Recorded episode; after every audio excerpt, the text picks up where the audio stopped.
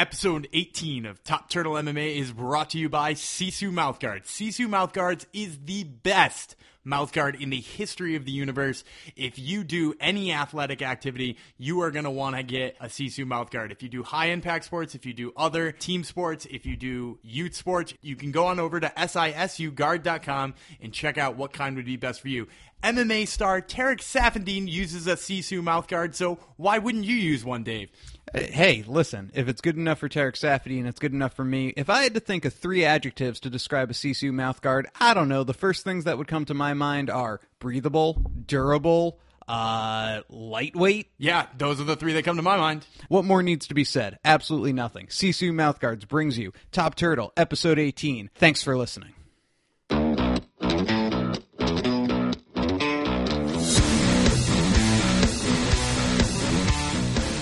We are rolling. This is Top Turtle MMA. I am David Tremonti. I am joined, as always, by the co editor of MMAManifesto.com, Daniel Gumby Vreeland. We thank you so much for getting us in your eardrums. However, it is you do that. We, of course, are available on all your basic podcast streaming apps and websites and whatnot. Uh, TuneIn, Stitcher, SoundClouds, iTunes, basically anywhere a podcast can be streamed, you can find us there. You can email us both fan mail and hate mail. We're accepting both currently. TopTurtleMMA at gmail.com. And you know what? If you're one of those people who likes the Twitter, we're at TopTurtleMMA. Go ahead, give us a follow. Anything else I got to say there, Gumby? Yeah, you're going to want to check out the uh, mothership, so to speak, at MMA-manifesto.com. You can get all of the latest musings in the MMA world uh, right there. And you can also follow me at Gumby Vreeland, V-R-E-E-L-A-N-D on Twitter uh, if you like my spin on things better than the show's.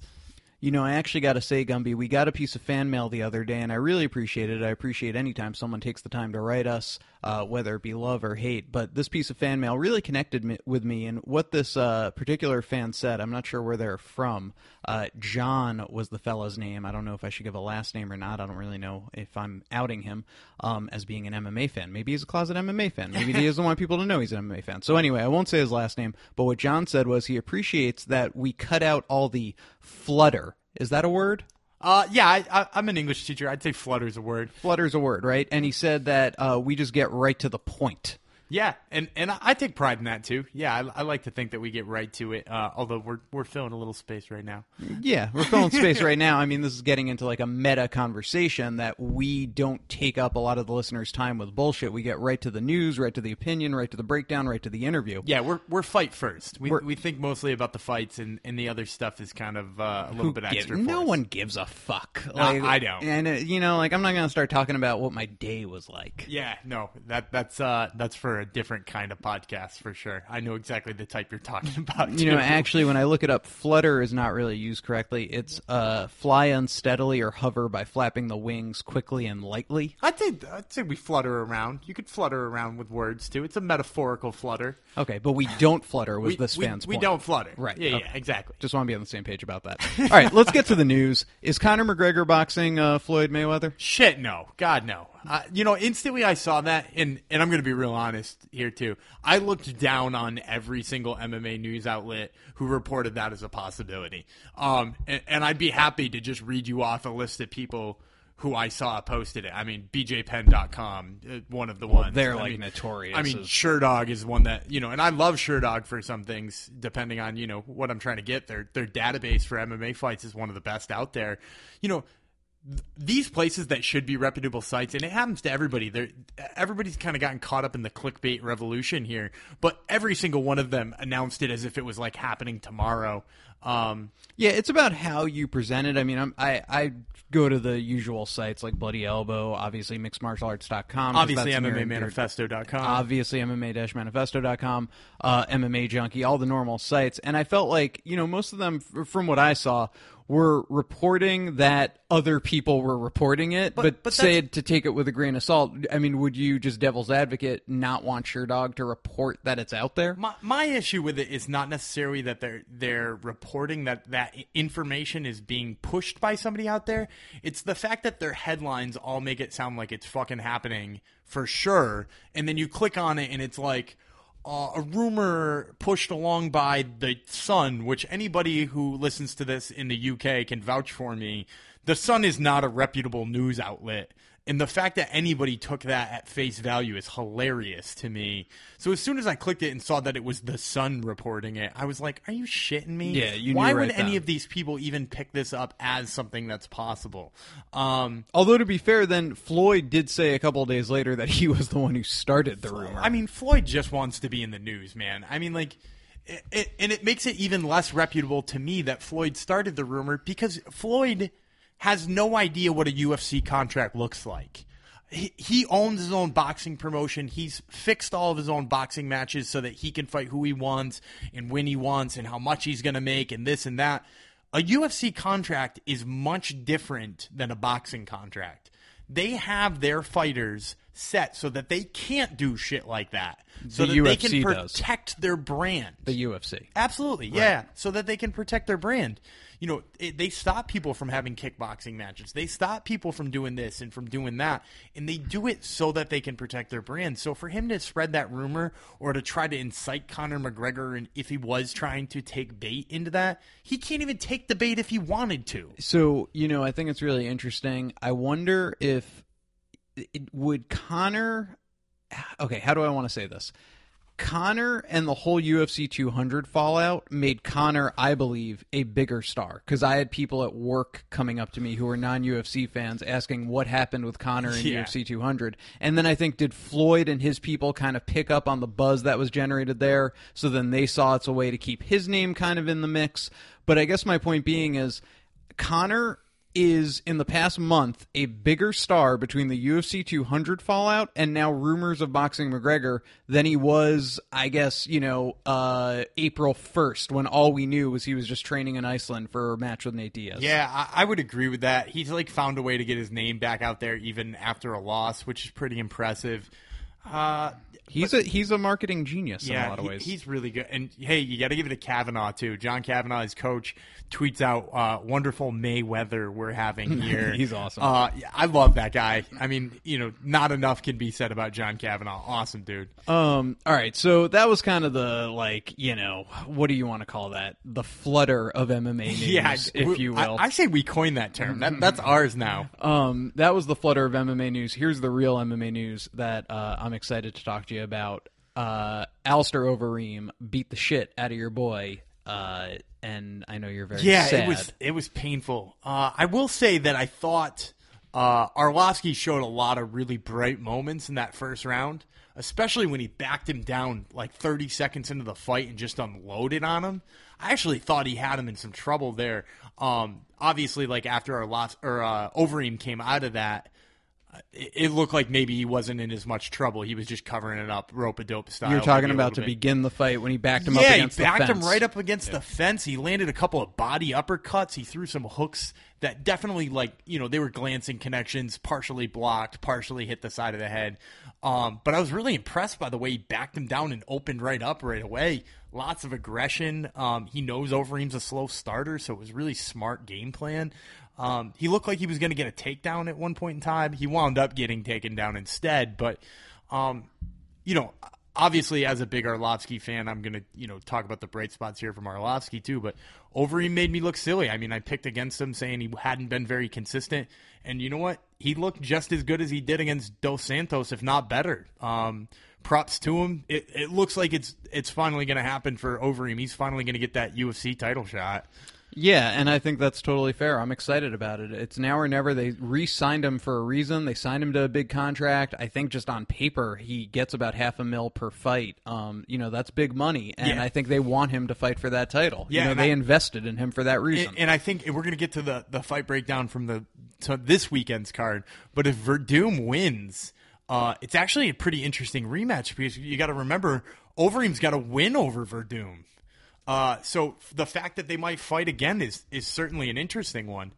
I hate to burst your bubble on Arlovsky, though. If we can just look at his return to the UFC, and I know it's the heavyweight decision or the heavyweight division, and anything could happen, but he came back and he got the split decision win over Brendan Schaub. Most people had Schaub actually winning that. Um, you know, the majority of the media did. I watched it. I thought Schaub won it. Is what it is. I can move past it. Bad decisions happen. Then he knocks out Antonio Silva. Hey, who hasn't knocked out Antonio Silva in the big in the heavyweight division? And then the crazy Fight with Travis Browne, which, if you remember, Browne did have that one uh, punch that stumbled Arlovsky. Arlovsky, yeah, was Arlovsky him close. stunned. He stunned him back. Yeah, then it- he I'm- finished it. Arlovsky was close to getting finished himself, and then he had a very just lackadaisical decision win over Frank Mir. And now it's two losses in a row. He lost to Stipe and he lost to Alistair, both TKOs. One, you know, a minute into the first round against Stipe. This one early into the second round against Alistair. Obviously, they're more at the tops of the division than, let's say, Frank yeah, Mir me- Antonio Silva. Call me a fanboy making excuses here, but that's the current title challenger versus the next title challenger. Absolutely, and I didn't. I'm not here to like you know piss on your already sad parade. I, I just wanted to say I myself was never fully on board with this Arlovsky you know march to the title mm-hmm. path. I just think it is what it is. It's a heavyweight division. He'll probably come back and knock someone out, but Yeah. I'm not going to go crazy over it and think he's going to be a title challenger here. It's the same way I feel feel about Frank Mir. It's the same way I feel about Mark Hunt. Yeah, I- they're all capable of big moments.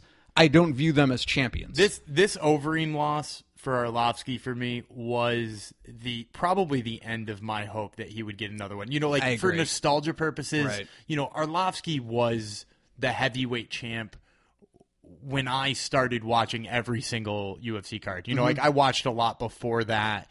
Um, but I wasn't the type of guy who never missed a card. Now I never miss a card. It doesn't matter you know, if it's a fight pass in freaking Helsinki, Finland, I would still watch every single fight top to bottom.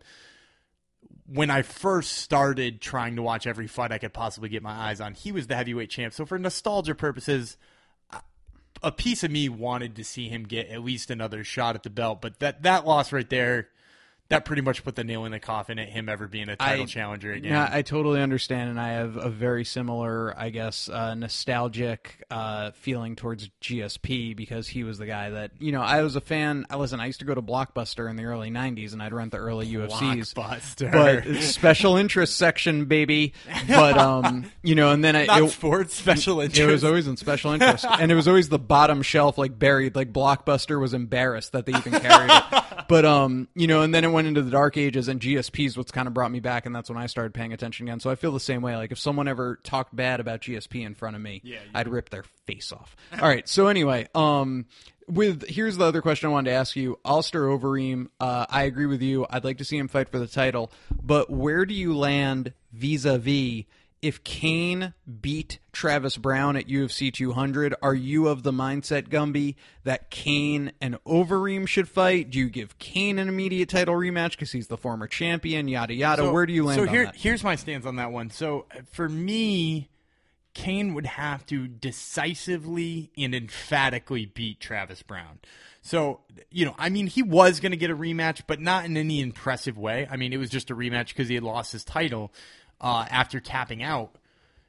To me, I think Overeem has done more to earn the shot. I mean, he just knocked out uh, Arlovsky and he knocked out Dos Santos. I mean, like he's really put himself on the map with two first and second round knockouts that really, I mean, against really name opponents. Whereas, you know, Velasquez will have beaten Travis Browne, who is not as good as those other two. right. um, and, and if he doesn't do so emphatically, you know what I mean? If he doesn't come out and ground and pound him out in, you know, 55 seconds or something like that. Ronda I- Rousey crying in the front row, sort of like yeah, just in, he impales Travis. Yeah, Browne's if he, face, I mean, if he makes Travis Browne his bitch in like a minute and a half, prison style. we'll talk about it. But if if he doesn't do that, I, I'm giving it to to Overeem, and, and that's you know said from a guy who just watched Overeem crush one of his heroes. No, I'm with you, and I agree too. You know, Dana White said this uh, in the past, and I've brought it up on this podcast that they're a fight promotion, but they're also a marketing company. And at the end of the day, how many marketing dollars have gone into Cain fights that never even you know take place? Well, and, and that's the other thing too that you're you're mentioning there. So who's to say that Werdum,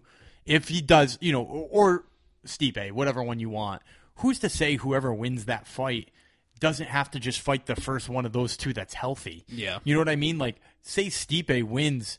you know, Stipe's never backed out of a fight, but you know, Overeem has and Cain has. So like maybe it just comes down to which one's healthy. You know what else I was thinking of? It popped into my head today, actually, randomly when I was on the treadmill, and I was thinking of your boy Big Ben Rothwell. And if you remember, before the loss to JDS here a month ago, Ben Rothwell was kind of in the title contention. He had won four in a row, a couple of impressive um, submissions there with the go-go choke, uh, and now it's you know he kind of goes back uh, to the back of the pack in that top ten. But I was thinking about it for as thin as the heavyweight division is, heavyweight division right now actually does feel like you're always one KO away from being back in title contention. Way away. You know? And it's like if Ben Rothwell could come back. I don't know. Maybe Cain gets injured. Rothwell steps in. He beats Travis Browne at UFC 200. And he's one win away. And now he's one win away again, right? And that's, I don't know. It's kind of or, fun, actually. Or, I mean, you could think about it if, from the perspective of what if Travis Browne gets hurt? He pops in there. Right. And, right. You know, if he stunned Av- Cain. Avenges his loss to Cain. from Yeah, A couple and you know what? ago. You know, it's funny that you brought up Ben Rothwell's name too, because I thought you were going to ask me what to do with Arlovsky. And in my opinion, uh, a rematch with, with Ben Rothwell from their IFL days would certainly be a fun fight. I'm into it. I'm yeah, into it. and, and I'd watch Arlovsky fight, uh, you know, Roy Nelson for that matter too. You know, as a rematch fight.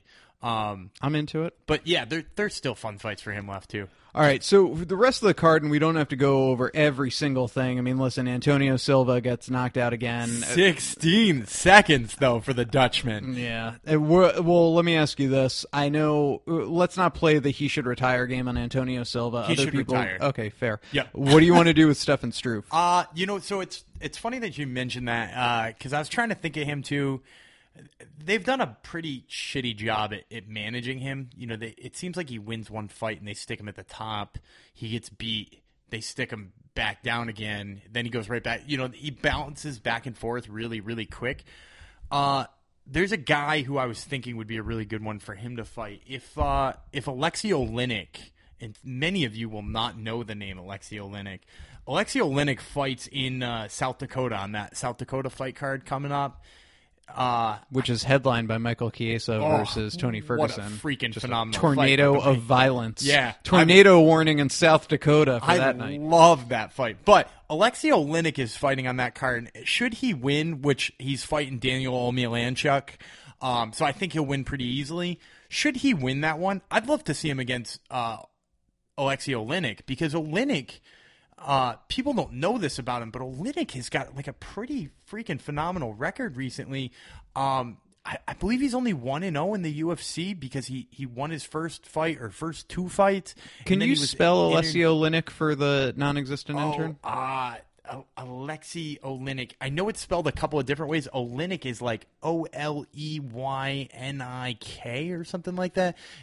Yeah, the the non-existent intern has it. Okay, yeah. So I think he was in, in the the pretend intern can can go ahead and check this out. I think he was one and zero or two and zero, and he had a big time away. Yeah, so he beat Anthony Freetree in Hamilton via neck crank. Yeah, then it was the sweet neck crank, similar to the one that uh, Barnett uses in. Uh, Oh, in- in, Metamoris, in Metamoris. And then uh, he knocked out Jared the Boar Show Rosholt, uh, and that was back in November of 2014. But, and we but let's talk about those two wins, though. Those are two pretty decent wins in the heavyweight division. And before that, he had a win against Cro Cop outside the UFC. I was just gonna say, yeah, beat Jeff Monson and Cro Cop outside the UFC. Look at the that for a four was a four fight win streak. Uh, well, d- he, dating back to uh, 2012, he is on a 11 fight win Yeah, streak. exactly. Right. Like, how have more people not talked about him? Well, because he's been away for two years, but and he's old, right? He's like thirty eight or something. He is like that. 38, Yeah, yeah. he's thirty eight.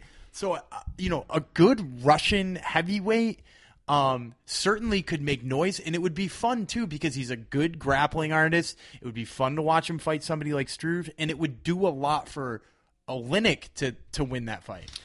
All right, and then moving on, uh, this was such an awesome matchup. Gunnar Nelson and Albert Tumenov. I thought Tumenov was going to win this fight. I Me thought, too. yeah, I mean he's looked like such a killer recently, and especially standing. I thought Tumenov would get the better of Nelson, but Nelson put on his best performance and really two or three years because you know taking away the win against Brandon Thatch, who hasn't looked that good.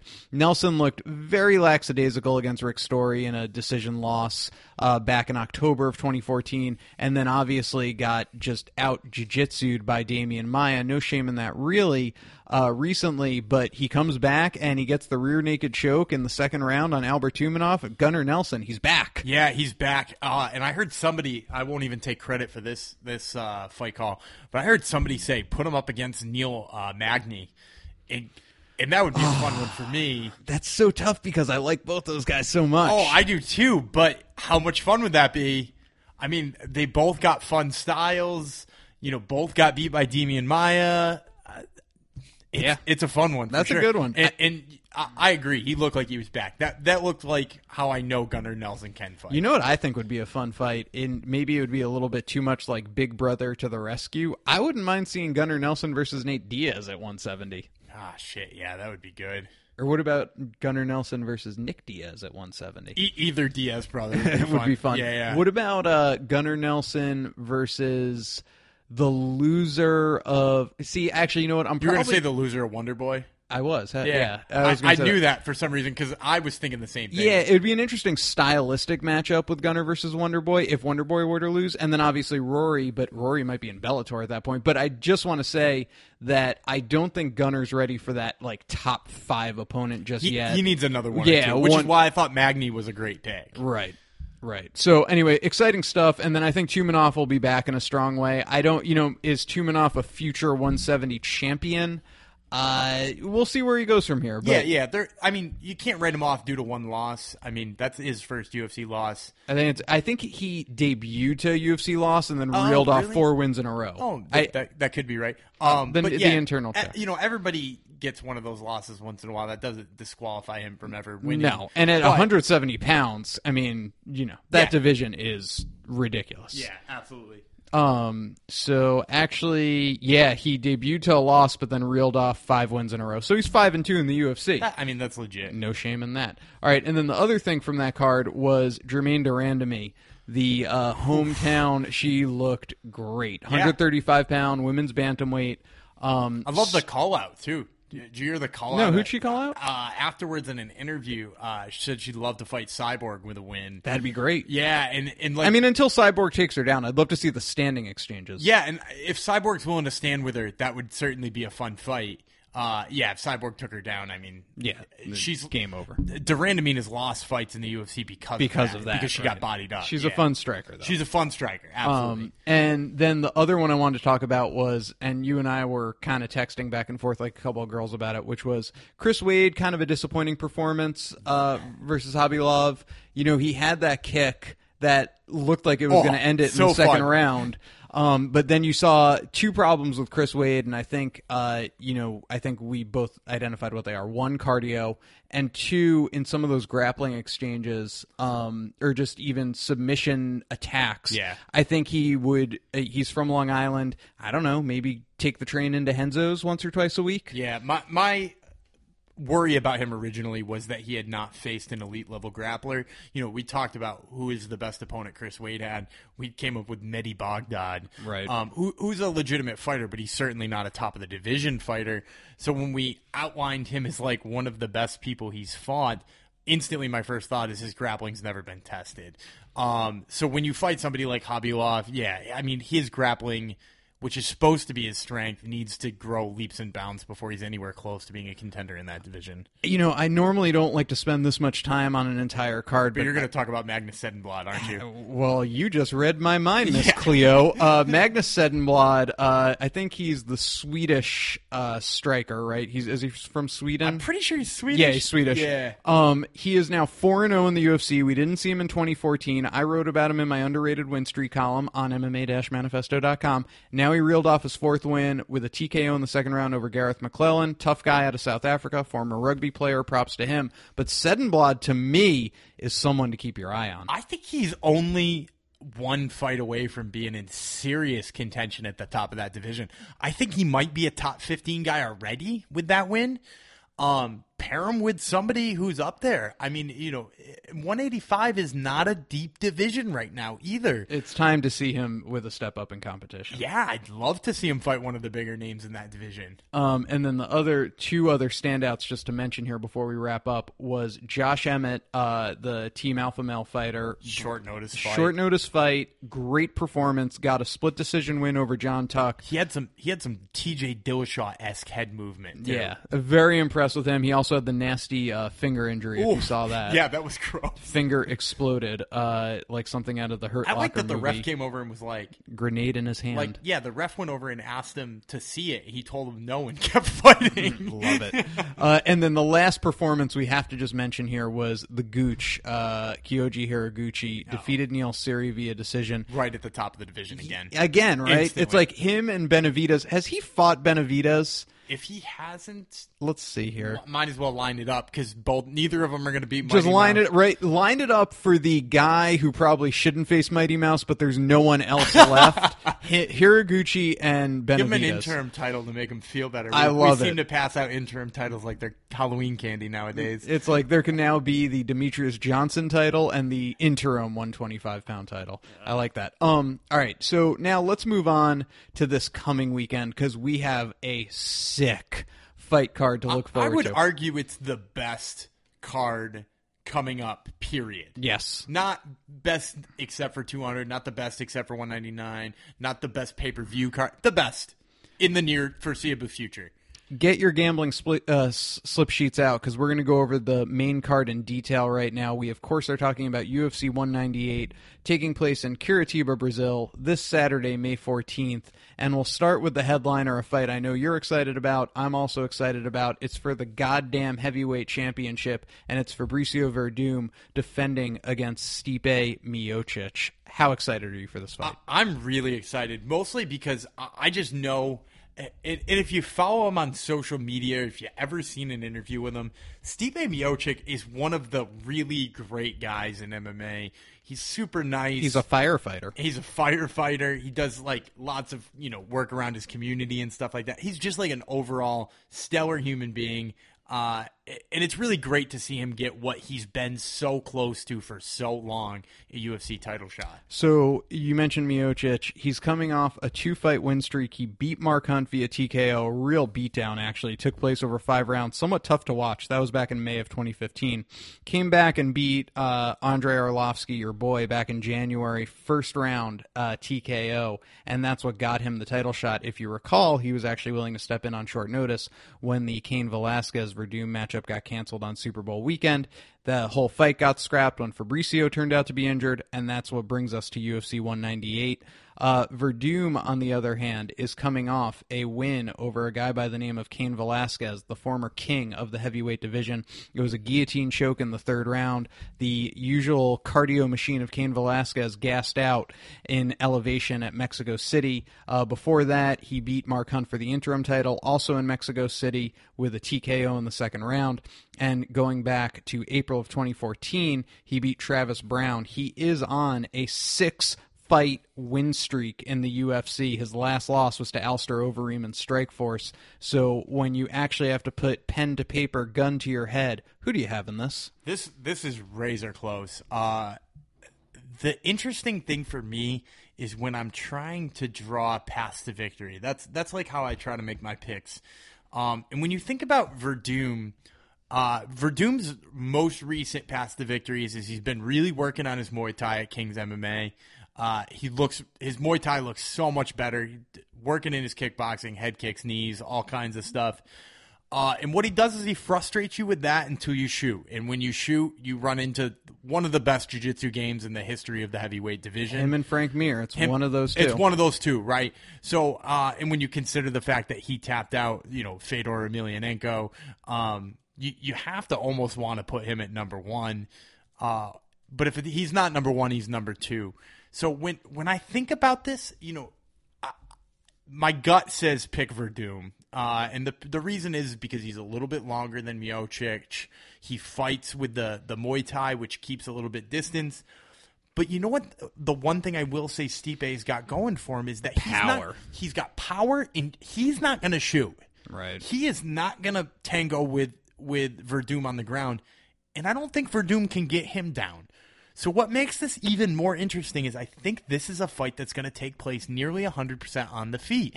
And this is a razor close fight as far as boxing versus kickboxing or boxing versus Muay Thai or whatever you want to call it.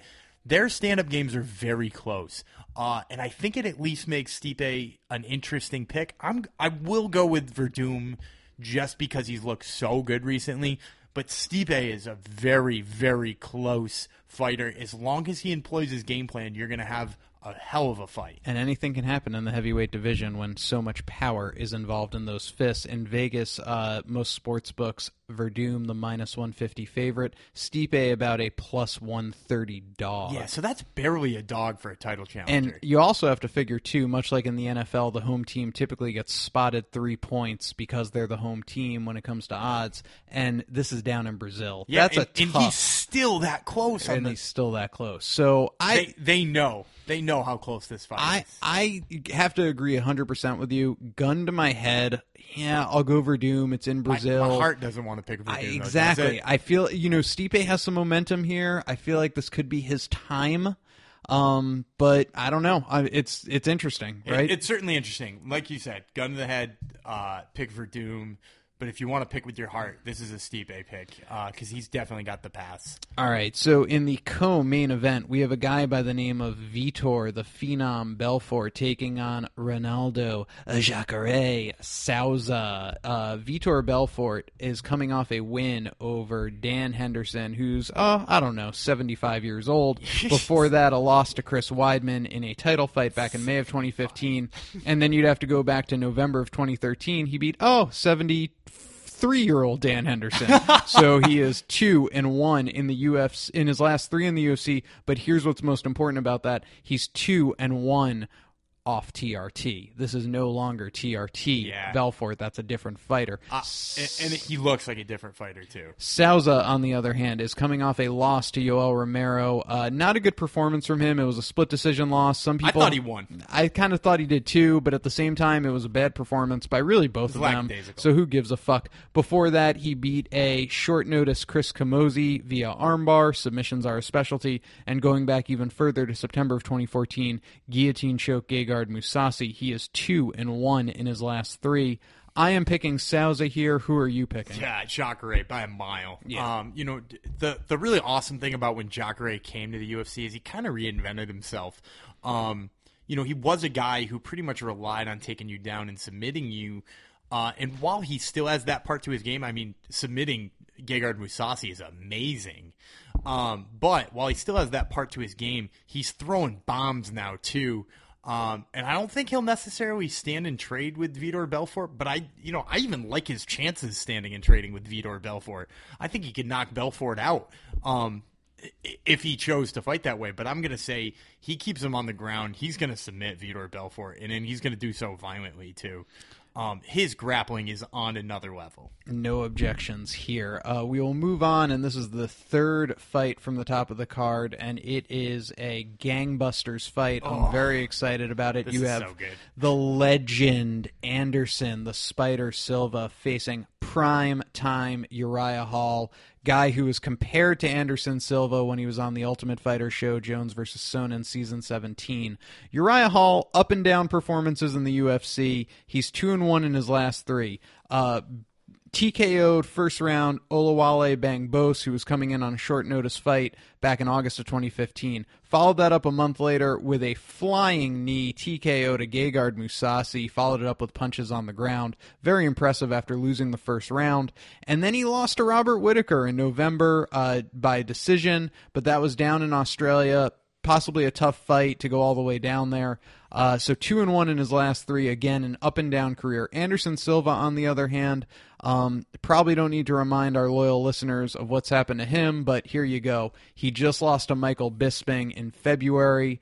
Um, you know, I, I had Bisping winning the fight. I thought his output won him the fight. There were some moments there for Silva, a knee at the end of the third round that dropped Bisping, some ref confusion. I think Silva played it up by jumping on the fence, pretending like he won, sort of a veteran move to try to coax the referee into saying that Bisping was unable to continue. Yeah. Um, but other than that, I thought Bisping Bisping look better. We both agreed on uh, the show following that that Silva looked trigger shy. It'll be interesting to see if he can come back and not look trigger shy. But again, going back further, January of 2015, after a year off due to a brutal ankle injury, um, he beat Nick Diaz via decision. Of course, it was a no contest overturned by the NAC because he uh, popped for sexual enhancement drugs. And then before that, he lost to Chris Weidman in one of the most brutal uh, injuries ever recorded on tape in sports. It was in the second round as Weidman checked a kick. So, uh, and going back even further, lost to Weidman after clowning around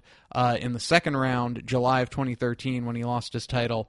Uh, he got knocked out. So he is actually uh, 0-3 and a no contest in his last four. Yeah, crazy to think about. Once a guy who we we talked about pretty unabashedly as the best in the world. Uh, when I break this fight down, though, uh, it, it comes down to me thinking about how they looked in those fights rather than that record. Because I mean, if you think about, and I said it on the show right after the fight. If you watch Anderson Silva versus Michael Bisping and you can look at me in the face and tell me that Michael Bisping is a better fighter, I don't want to talk to you about MMA anymore. Because if you really truly believed after that fight that Michael Bisping is better than Anderson Silva in MMA, you're wrong. Okay? Because Michael Bisping, don't get me wrong, did deserve that win. But Anderson Silva is definitely far better. If Anderson Silva just turned it on for five rounds, Bisping would have been sitting in a pile on the corner of the cage. On the same token, you turn around and look at Uriah Hall. His big signature win is Gegard Mousasi. He was getting worked in that fight until he threw that spinning kick that landed on Mousasi's neck or something like that. Mm-hmm. You know, like so his signature win, he looked terrible. In all of the losses that that Anderson looked at, you could have looked at and been like, yeah, but if he turned it on. Right. So, I mean, that's what you wind up thinking about in this fight. Does he turn it on? If he turns it on, comes balls to the wall, puts it on on Uriah Hall, he's going to put it on Uriah Hall. Uriah Hall is not the same fighter as Anderson Silva is, but you almost have to watch with like this baited caution because you know that there's a good chance he doesn't turn it on. You know, I failed to mention what the odds were for Jacare and Belfort. I'll do so now. Jacare is a minus 300 favorite. Yeah, I figured. Uh, and Belfort a plus 250 dog. And now I will tell you, Anderson Silva is a minus 140 favorite to Uriah Hall, a very slight underdog at plus 110, plus 120 in some sports books. I, I so I think your breakdown was perfect. Um, you have to just you know note that Silva's look trigger shy. He's looked different. He's 41 years old, and Uriah Hall is capable of some very compelling violence yep. that could be unleashed in the form of a spin kick, a spinning elbow, something it's weird there. that could just catch Silva.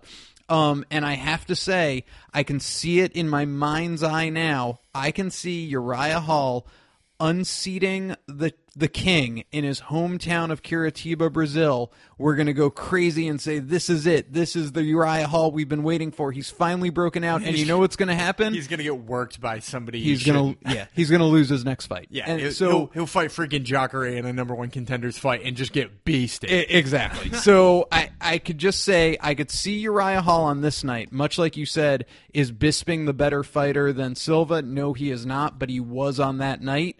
I can see that maybe Uriah Hall will be the better fighter this Saturday night, or at least the better judge's scorecard. Because I won't even say Bisping was the better fighter that night. He was the better judge's scorecard. That is one other thing to consider. That this is a three round fight, so you know how that might change things. You never uh, know. You never know. It, you just have to win two out of the first three rounds, and you've won the fight. True All right. story. So we will move on to this just sick, sick card and you have uh, the debut of someone you may have heard of before, Gumby. Her name is Christiane Justino Cyborg, the female cyborg. She will finally be making her UFC debut after much ballyhoo, after much hype, and she's fighting um, someone from what they call the Scrap Pack. She's with the Cesar Gracie fight team. She's basically a Diaz sister. She's a, she's a female Diaz. She's a female Diaz. A female. And she, you know, she kind of fights like him too, doesn't she? Yes. Yeah, she has got that like. It, it's not a Stockton slap, but it's like a,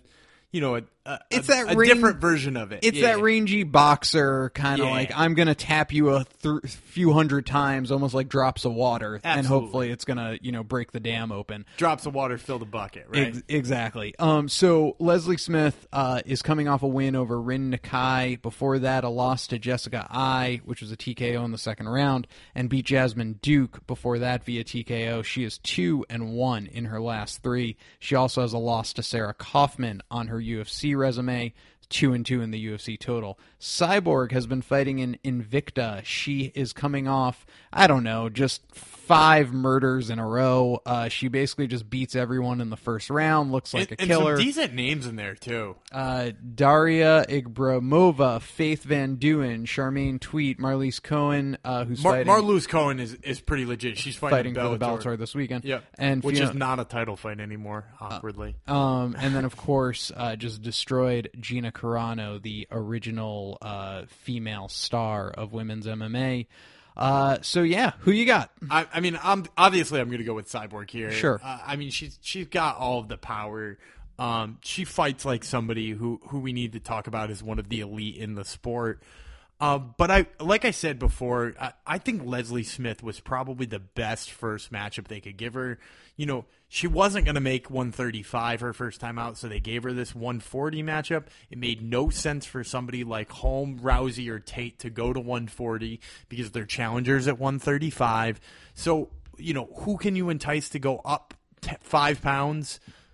You know, you got to find somebody who's a little bit further down the line. So why not somebody who boxes well and can go up the line Leslie, like Leslie Smith, Smith? and she volunteered for it. And so she- props to her. And she's such a good name for that too. You know, she she is not at the top of the 135 pack right now, but she knows that if she goes and decimates Cyborg with her boxing or does, you know, lands the unthinkable punch, she's right in the mix at 135 then. Yeah, I also have to say, and it's interesting because we're about to break down um, Mauricio Shogun Hua, and I am reminded of when he came over from Pride and he lost to Forrest Griffin.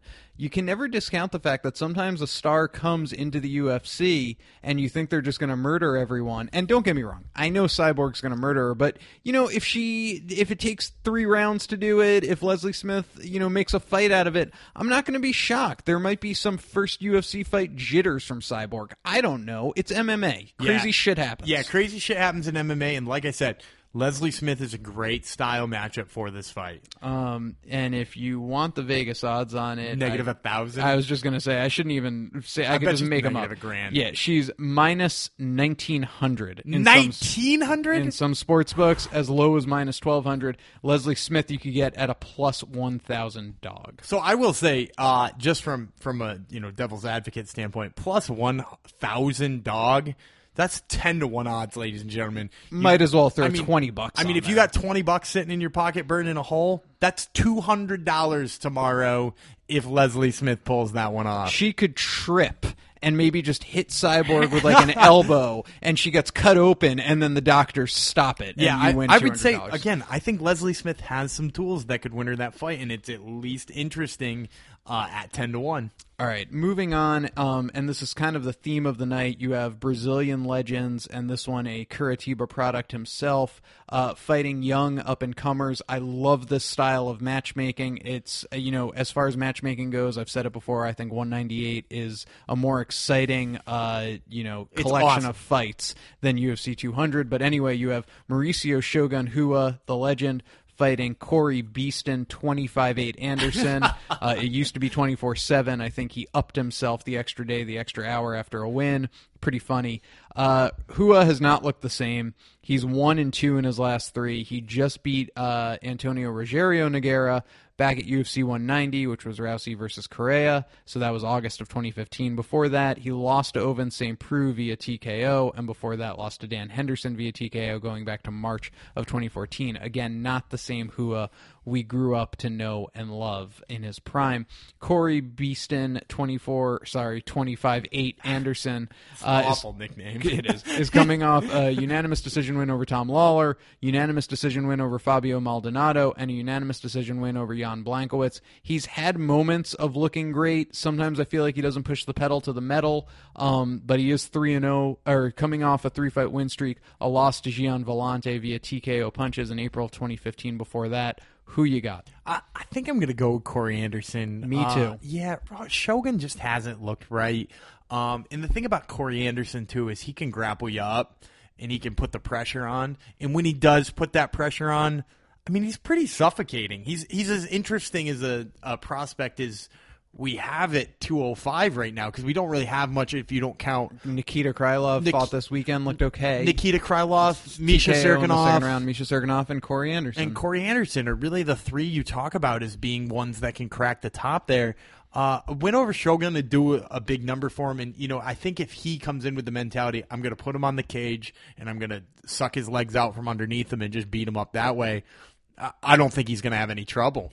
Yeah, I have to say I just outlined a path for where, you know, I think Silva's the better fighter, but I could see Uriah Hall just having his night and then he comes back and loses his next fight, be so Uriah Hall of him, am I right? Yeah. I can also see Mauricio Shogun Hua in front of the hometown uh, having a, a, win and we all start to feel good about Shogun again. We'll see him again in 3 months and he'll get knocked out, you know. Yeah, I, I could see that too. And and certainly, you know, while I'm picking Corey Anderson here, he could be, you know, just absolutely energized by the crowd, and Shogun could come out, throw a couple of those mean punches he throws, and put Corey Anderson out. Uh, Corey Anderson, though, is the minus 240 favorite, and Shogun the plus 200 dog in most sports books. And very Interest, interesting play there. Too. Yeah, very cool that they are kicking off the pay per view. And we will now uh, take a break for a second, and when we come back, we will break down the prelims and we will start with maybe the most exciting fight on the card. Yeah, um, you're not going to want to miss the breakdown of that. No, you won't. Uh, but before that, we're going to check in with Jason Saggo, the Canadian product who will be fighting at UFC Fight Night 89 in June. That is a card headlined by Rory MacDonald versus Stephen Wonderboy Thompson. Saggo will be fighting Leandro Silva. He is a 155 pound uh, prospect, 11 and 2 in the U- uh, in MMA, and we got a chance to catch up with him. This interview, however, is brought to you by New England Submission Fighting, mine and Gumby's home MMA gym. New England Submission Fighting is a mixed martial arts gym in Western Massachusetts, the oldest MMA gym in Massachusetts, dates back to 1993. Classes six days a week, stand up striking, gi, no gi jiu jitsu, which is the specialty, no gi grappling. You could check them out, amherstmma.com. That's A M H E R S T M M A.com. We highly recommend it. Come on down sometime if you're in the Western Mass area. Tell them Dave and Gumby sent you. You'll be treated uh, with a hug, a smile, and a choke. New England Submission Fighting brings you our interview with Jason Saggo. This is Daniel Gumby Vreeland here with my co-host Dave Tremonte, and we are here talking with UFC 155 pound veteran Jason Saggo. Jason Saggo fights on the UFC Ottawa card against Leandro Silva. Uh, Jason, what does it mean to uh, for you to fight so close to home on such a large stage? I'm super excited to be fighting in Ottawa. I mean, the stadium, 10,000 seats sold out in less than I think it was like 45 minutes. So it's going to be an awesome card, and uh, we got a great headliner too.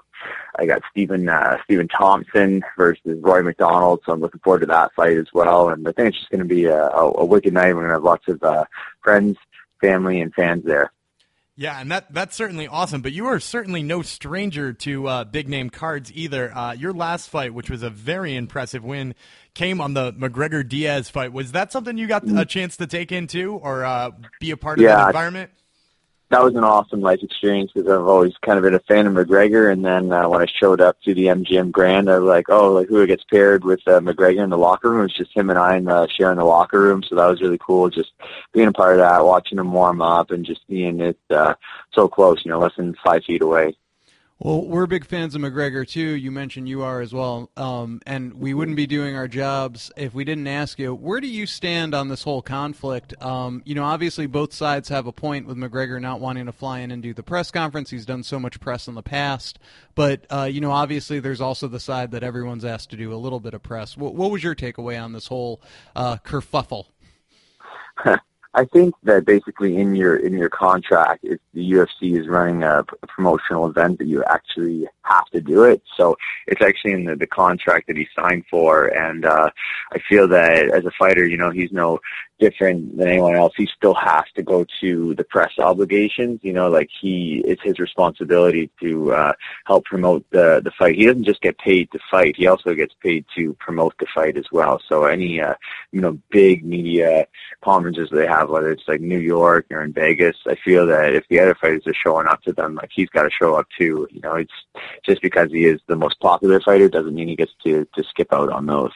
Yeah, and that, that's a really good point too, and a, a hell of a, a good answer. Um, let's switch it back to you too, because obviously we didn't start this interview to, to talk about other fighters. So, um, hey, so you have a very impressive finish rate. You know, 100% finishes. You're facing Leandro Silva, who has never been finished in his life. Uh, oh wow. Yeah, I didn't know that. yeah, well, we we hate to break the news to you. Uh, so obvious, obviously that uh, that hasn't crossed your mind, but thinking about that and the fact that he does have ten submissions, does that edit the way that you think about your game plan? No, you know, I'm still going to go in there, and now if you know if I finish him, it's going to be that much more memorable to finish a guy who's a UFC vet and got a ton of fights. Right, he's 18 wins, three losses, so 21 fights. If I go in there and finish him, I'd be that much happier. Yeah, and that would be impressive. Um, so we, we here at uh, Top Turtle MMA are also big jiu-jitsu fans. Um, oh, and, cool. and, obviously your last outing was a, a jiu-jitsu clinic. Um, I, I myself am a big fan of rubber guard too. So, uh, oh, do, you, do you think rubber guard is underutilized in MMA or do you think that it, it just comes down to needing the right people? Uh, definitely think it's probably underutilized, and there's you know a lot of different reasons for that. Sometimes it's people getting stuck into uh, gi only techniques where they're just used to you know controlling the lapel in order to control the posture. Another reason is also it requires a greater amount of flexibility too. So some people just don't have that dexterity in the hips, whereas uh, you know luckily I do a lot of stretching, a lot of yoga, so I keep uh, my hips open and I'm able to pull off the rubber guard. And uh, luckily in the last fight it uh, served me well. Yeah, it, it certainly did. Now, uh, speaking of just, you know, using rubber guard in MMA, rubber guard obviously kind of brought to light by Eddie Bravo. You train mm-hmm. under a Royler Gracie black belt. Um, is there mm-hmm. some kind of taboo there? Is it is it awkward when you pull rubber guard on a, a Royler Gracie guy? That's funny. No, luckily, you know, I come from a school and uh, my coach Paul Abel he's a black belt under Royler, and uh, Royler does come to our school, but he's also very open-minded. You know, it's basically whatever works, use it. It's not just because you know Eddie Bravo popularized it doesn't mean oh we we can't use it because you know they they had a competition match against each other before. It's like if it works for you, use it. So we're always looking at efficiency at, at our school, and if it's an efficient move and it works for you, it's effective. Then by all rights, uh, use it. Doesn't matter who created it. Who created it. Well, yeah, I certainly like that take, and especially if it gets me more rubber guard in the cage. Um, so, so, you talked a little bit about your camp too. Now, obviously, there are a, a bunch of large camps up in the uh, Canada area, and, and specifically in Toronto and those types of areas. Um, your camp relatively unknown. You've been living on Prince Edward Island. Uh, have you ever mm-hmm. felt the pressure to move to a bigger camp, or do you feel like the one-on-one attention outweighs those benefits?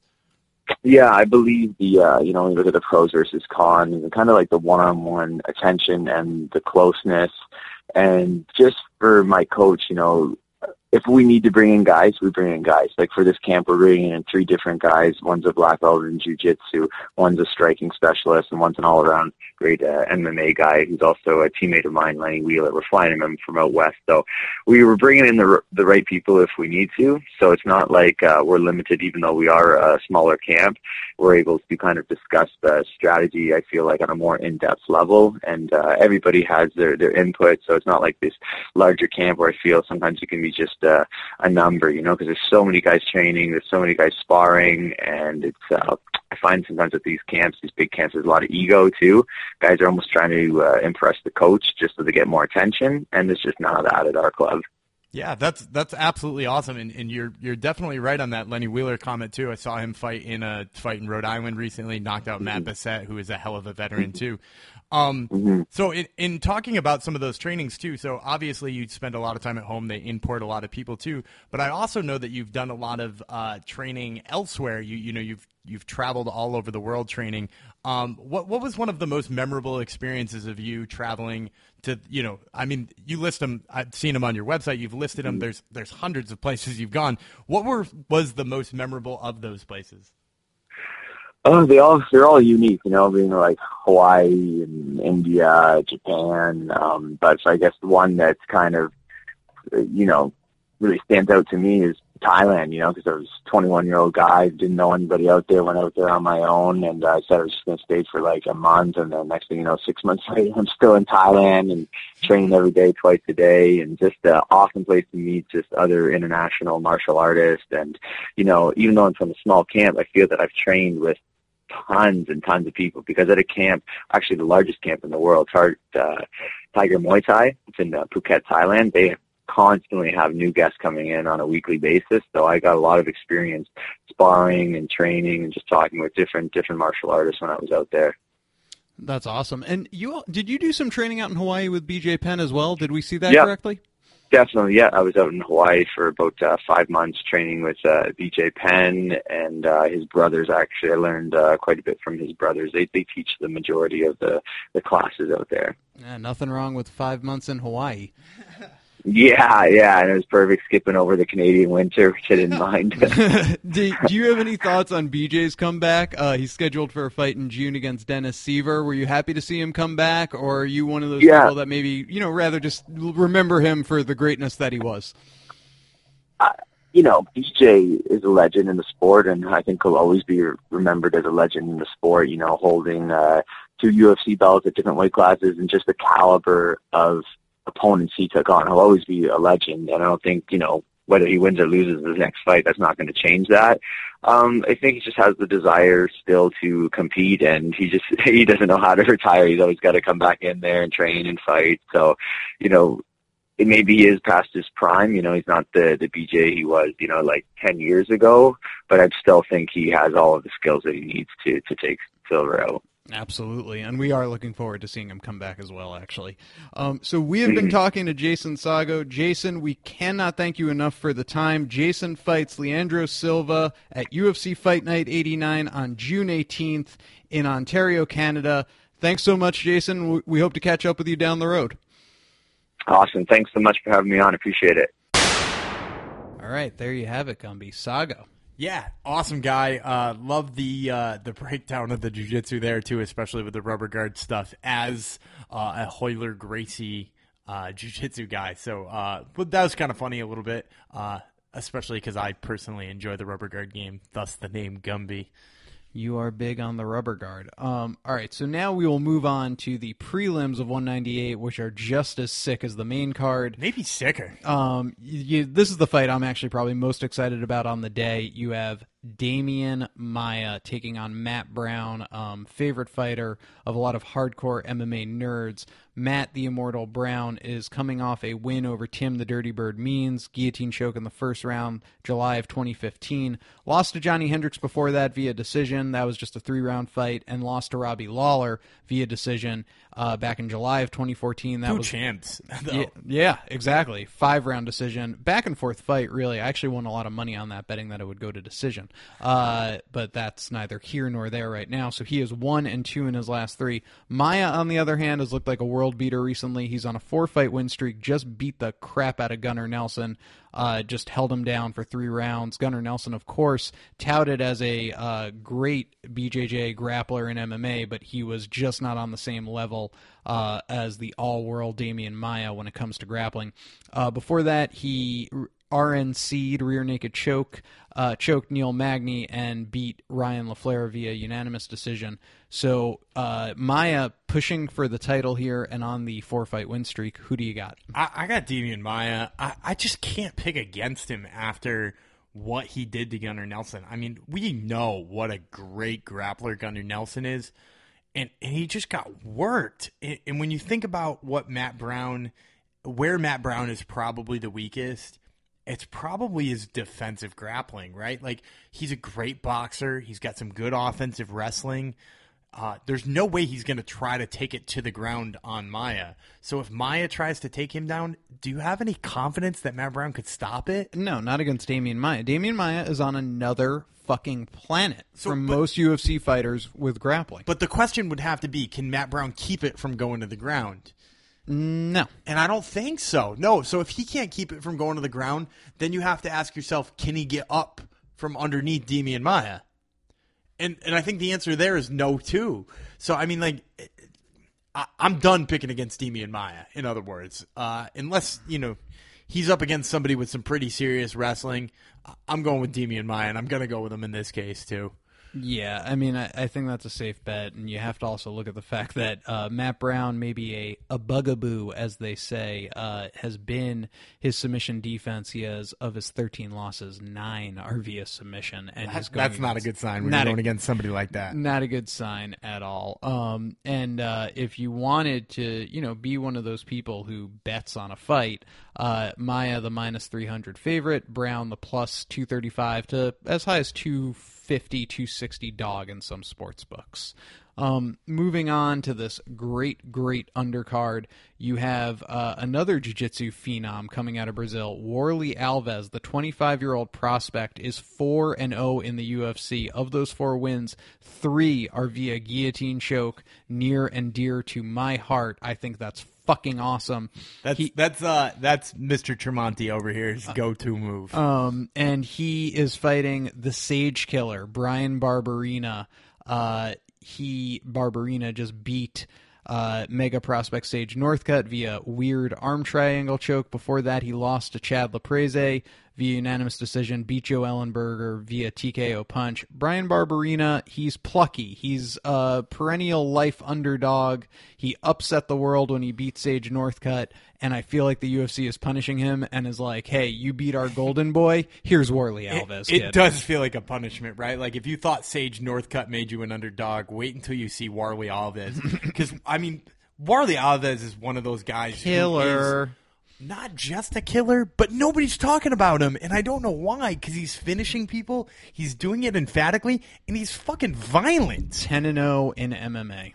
And like I said, violent, and not just with the great jujitsu either. His hands are heavy. He tags people. Um, and, and Barberena's, don't get me wrong, great grappling. You know, you use the word plucky to describe him. Not on Alves's level. No, so you're going all Alves all day. Yeah, and I'm I'm in on Alves big. Minus 550 is Alves, the favorite. To Bar- Bryan Barberena, you get as a plus 440 dog, but we will advise against Yeah, that. stay away from that plus 440. I don't even think four to one is worth it. Can I just say, if we could take a little train down to hypothetical village for a second, if Bryan Barberena somehow pulls off the upset on Morley I'll Alves, never I'll never pick against him again. that would be He'll, so he'll be my new Ben Rothwell because I picked against Ben Rothwell too many times. MMA Lab prospect. Um, we like the we like the lab. All right, moving on. You have uh, Thiago Santa, Santos will be fighting Nate the Great Marco Marquardt. Santos is on a three fight win streak. Beat Andy Diaz via TKO. Beat Steve Bosse via the KO head kick, the nasty head kick, if you remember Yeah, that. that was painful. uh, somewhat scary, and beat Elias Theodoro, who's no slouch, via unanimous decision. Marquardt, the veteran at this point, um, you know, some people were actually calling for Marquardt to uh, retire recently. Um, Yeah, he had had a couple of rough fights in there for a bit. Yeah, I mean, what? Well, let me ask you this. You know, we never like to say a guy should retire. Um, Marquardt, of course, is uh, you know, he's a, a former GSP training partner, someone who was thought of as a future title contender back in the day, and fallen somewhat on hard times. But you know what? He just beat CB Dollaway via KO punch, but lost to uh, Kevin Gastelum via TKO before that, and a unanimous decision loss to Brad Tavares, who's a tough fella. Uh, so he's one and two in his last three. But where do you stand on Nate Marquardt? Were you one of the people pushing for him to be retired because he had some scary losses there? Yeah, he had he does have some scary losses, and it almost seems like they're setting him up for another one here. I mean, Thiago Santos, he, those knockouts have been some of the most vicious ones I've seen on record. I, I mean, hate like, to see it happen to Marquardt. yeah, and I, I do like Nate Marquardt a lot. I mean, he's he's a guy who has been around forever. He's a great guy. He's, you know, everybody loves him, but th- this has got the makings of something bad. Um, and you know, he's he proved me wrong by beating Dollaway, but I, I don't think he's going to prove me wrong here. He's got to go into Santos's village, and that's, I mean, not a good good sign. Uh, Santos, the minus 350 favorite. Marquardt you could get it about a plus 290, plus 300 dog if you are a big Nate Marquardt fan, but Gumby does not recommend it. I, I don't recommend it at all. Now, here's another fight that is just so fucking exciting, and I cannot believe it's actually on the undercard. I don't. I This is my favorite fight on the card. I didn't even realize it was on this this show, and I'm just so excited about it. You have John Hands of Stone Lineker um, fighting Rob Font, the Massachusetts product. I've uh, nominated him to have the nickname Bold, Rob Bold Font. No one seems to listen you, to me. you tried Helvetica too. I, I thought that would be cool too. Hell, Vetica. All right, so John Lineker, of course, is coming off a guillotine choke in the first round over Francisco Rivera, beat Uncle Creepy before that, and beat Eptek Okchiklik via TKO in the third round before that. A three fight win streak. Um, his last loss coming to Ali Bagautinov back in February of 2014. Lineker, it should also be noted, this is now fight. He's now fighting at 135. Used to be a flyweight product. Had trouble One to know at 35.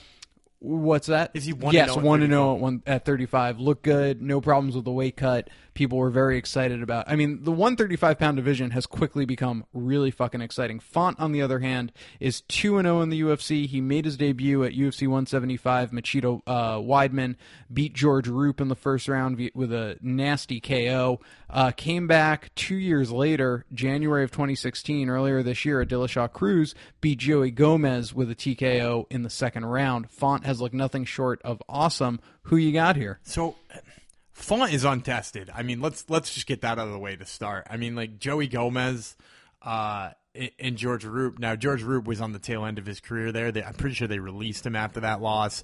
Uh, I mean, he's still fighting just outside of the UFC. Joey Gomez took the fight on short notice. I mean, he's basically blasted two people who are barely in the UFC but he looked damn good doing it, right? He's so fast, and uh, th- I mean that's really what Lineker is known for is how fast and heavy he throws. So this is a perfect matchup to test whether or not Font's for real. And and you know, hey, maybe I'm being a little bit of a homer here, uh, being from Massachusetts myself, but I'm going with Font on this one. I think Boom. I think Font's got the, all the tools to upset him here. He is exactly what John Lineker doesn't want to face. Somebody who's just as fast and just as dangerous as him and isn't going to try to fight him in a grappling match and isn't going to try to wrestle him. You know, he wants to fight somebody who wants to try to wrestle him, and when he does, he's going to shut him down and punch him in the face. This is a guy who's going to punch him in the face back. I'm going Font too. I think he's the longer fighter of the two. He definitely fights longer. Yeah, so I uh, I just like his chances with the reach over John Lineker. But you know what? Hey, his name is uh, Hands of Stone for a reason, and Lineker packs some power in those tiny fists of his, even at 135. Great fight. It's going to be fun to watch, and that should kick off the FS1 prelims. Yeah, Um, don't miss that one. So, ah man, I just I can't get over how fucking good this card is. And, and even we're, we're about to get to the fight pass prelims, and the fight pass prelims are sick. Yeah, I guess you could call this the main event of the Fight Pass prelims, and that would be Patrick Cummins taking on Little Nog. Uh, I won't go into their records because you know what? They're on the Fight Pass prelims, so we'll do this lightning round style Gumby. Cummins, the wrestler, Little Nog, uh, hasn't had a you know a strong go of it here recently. Who you thinking on this one? You know, I've never been a little Nog fan, so to speak. You know, I've always thought Big Nog was definitely the, the brighter star the here. superior Nog. Yeah, and it, I don't know. He, every single time Little Nog underwhelms me, and it started when he, he lost his UFC debut. Well, technically he won it, but I had him losing it to Jason Brilz, uh, who wasn't a killer, so to speak. So um, I'm going to go with Cummins. I think Cummins takes him down and beats him up ground and pound style. I bet you even finishes him. I'll take Cummins' finish. Yeah, I, I'm with you right there. I think Cummins is just going to grind this one out via the wrestling, and I wouldn't mind if we never see Little Nog again. Yeah, and, and it's harsh to say that, but it's it's also true. Hey, so. it is what it is. The fight business can be a mean and nasty place. You move on, and you have another exciting fight. Yancy Medeiros taking on Francisco Trinaldo. Yeah, I love Francisco Trinaldo. I mean, he's a guy who beat Ross Pearson. Um, when I actually started doing the uh, prelim breakout star on MMA-manifesto.com, which I'm up to doing, I, I, believe I've done like 130 of them at this point. Um, the very first one I ever did was I broke down Francisco Trinaldo's uh, chances on the prelims, and and you know he just hasn't gone away. He's been doing it for a really long time, and he's on a nice little win streak right now. I think he out wrestles uh, Medeiros. Uh, he's got that that submission game, but he's also got some power in his fists. Um, I'll go with with Trinaldo on this one. Massaroon Doomba. Yeah, and it has to be said too. Trinaldo is on a uh, a five fight win streak in yeah, the UFC. There's an underrated win streak, eh? Seriously, is Yancy Medeiros the guy to stop it? Gumby doesn't I, think so. I don't think so. Uh, moving on, you have Sergio Moraes against Luan Chagas. Did I say that right? I yeah, dare Ch- you to tell Ch- us something. Chagas. So he took that fight on short notice. He's a decent prospect, but Sergio Moraes, again, super underrated Brazilian. I want to say he's on like a two or three fight win streak. We can get the non existent intern on that one.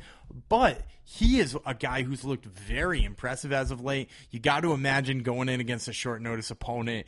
This is his fight to win, um, especially fighting at home. Um, you know, I, I can't really tell you much about Chagas. I, I know that he took this fight like two days ago. Um, and I, I can't imagine it goes all that well for him. Yeah, Moraes is riding a four fight win streak, including uh, a TKO win in his last fight over Omar Akhmedov. So that's a five fight win streak on the, the Fight Pass prelims, followed by a four fight win streak on the prelims. And I know you're about to tell us about a three fight win streak on the prelims. Renato Carneiro is fighting Zubaira Tuka- say it. Tukhugov. Tukhugov. Uh, and Tukhugov is on a three fight win streak. He's 3 0 in the UFC, which is crazy to me. Um, I actually don't don't know which one I want to pick in this one because Tukhugov has looked good. Uh, he, he's got the takedown skills in order to take him down, but um, the Brazilian in this case, super good jiu-jitsu. Um, Canero, def- Canero, that is. Yeah, Canero's got super good jiu-jitsu. Uh, he, he could definitely submit him from the ground, but you're going to have to imagine he's going to do it from his back. Um, I'd probably go with Tukhugov. Uh, and it's worth noting that Canero's UFC debut, 1 0 in the UFC, uh, was back in December of 2014, so we didn't see him in all of 2015. It's been a year and a half, but he got a rear naked choke over Tom Niinimäki. Yeah, Todd Niinimäki, too, is an Abu Dhabi uh, grappler. He's He's been featured twice in Abu Dhabi, so the fact that he submitted Niinimäki uh, definitely shows that he certainly got some pretty legitimate ground skills, like I said. So it's a pretty decent prospect v prospect matchup, and Warrior, as he is known, his nickname Tukahov, Tukhugov. Tukhugov, it, coming off the win over Philippe Nover, a split decision win, but 3 0 in the UFC. Uh, you know, I was very impressed with what I saw of him. I'll probably go with the Warrior myself, but if you want to tell me the Brazilian wins, I mean. He, he's going to have to dig th- into his submission bag in order to do it. All right. Well, that has been our breakdown of UFC 198. It's an awesome, awesome card. Um, I didn't give you the odds, so I'll do it quickly now. Uh, Little Nog is a plus 210 dog to Cummins, the minus 250 favorite. Stay away from that one. Trinaldo is the minus 225 favorite to Medeiros, the 185 dog. It's interesting that uh, Trinaldo's that close. Get in on that. Uh, Luan Chagas is the plus 345 dog. To, Would, wouldn't tw- touch it with a 10 foot pole. Which is Sergio Moraes, the minus 400 favorite. And then uh, Renato Marciano is a minus one, uh, sorry, a plus 160 dog to Warrior being a, a minus 200 favorite. Definitely worth a play at plus 160 if you're interested in making a little uh, parlay out of it. All right. Well, we can't thank you enough for putting us in your eardrums, listening to us babble and babble about MMA. I hope you enjoyed the show. We sure as hell enjoy bringing it to you. We thank our sponsor, Sisu Mouthguard. We thank you for getting us in your eardrums. You can catch us on TuneIn, Stitcher, SoundCloud, iTunes. Email us, TopTurtleMMA at gmail.com. Give the show a follow at TopTurtleMMA on Twitter. We will be back next week breaking down UFC 198 and talking about all the latest happenings in the crazy world of MMA. I am David Tremonti, and I was, of course, joined by Daniel Gumby Reeland. Thanks for listening. We will choke you later.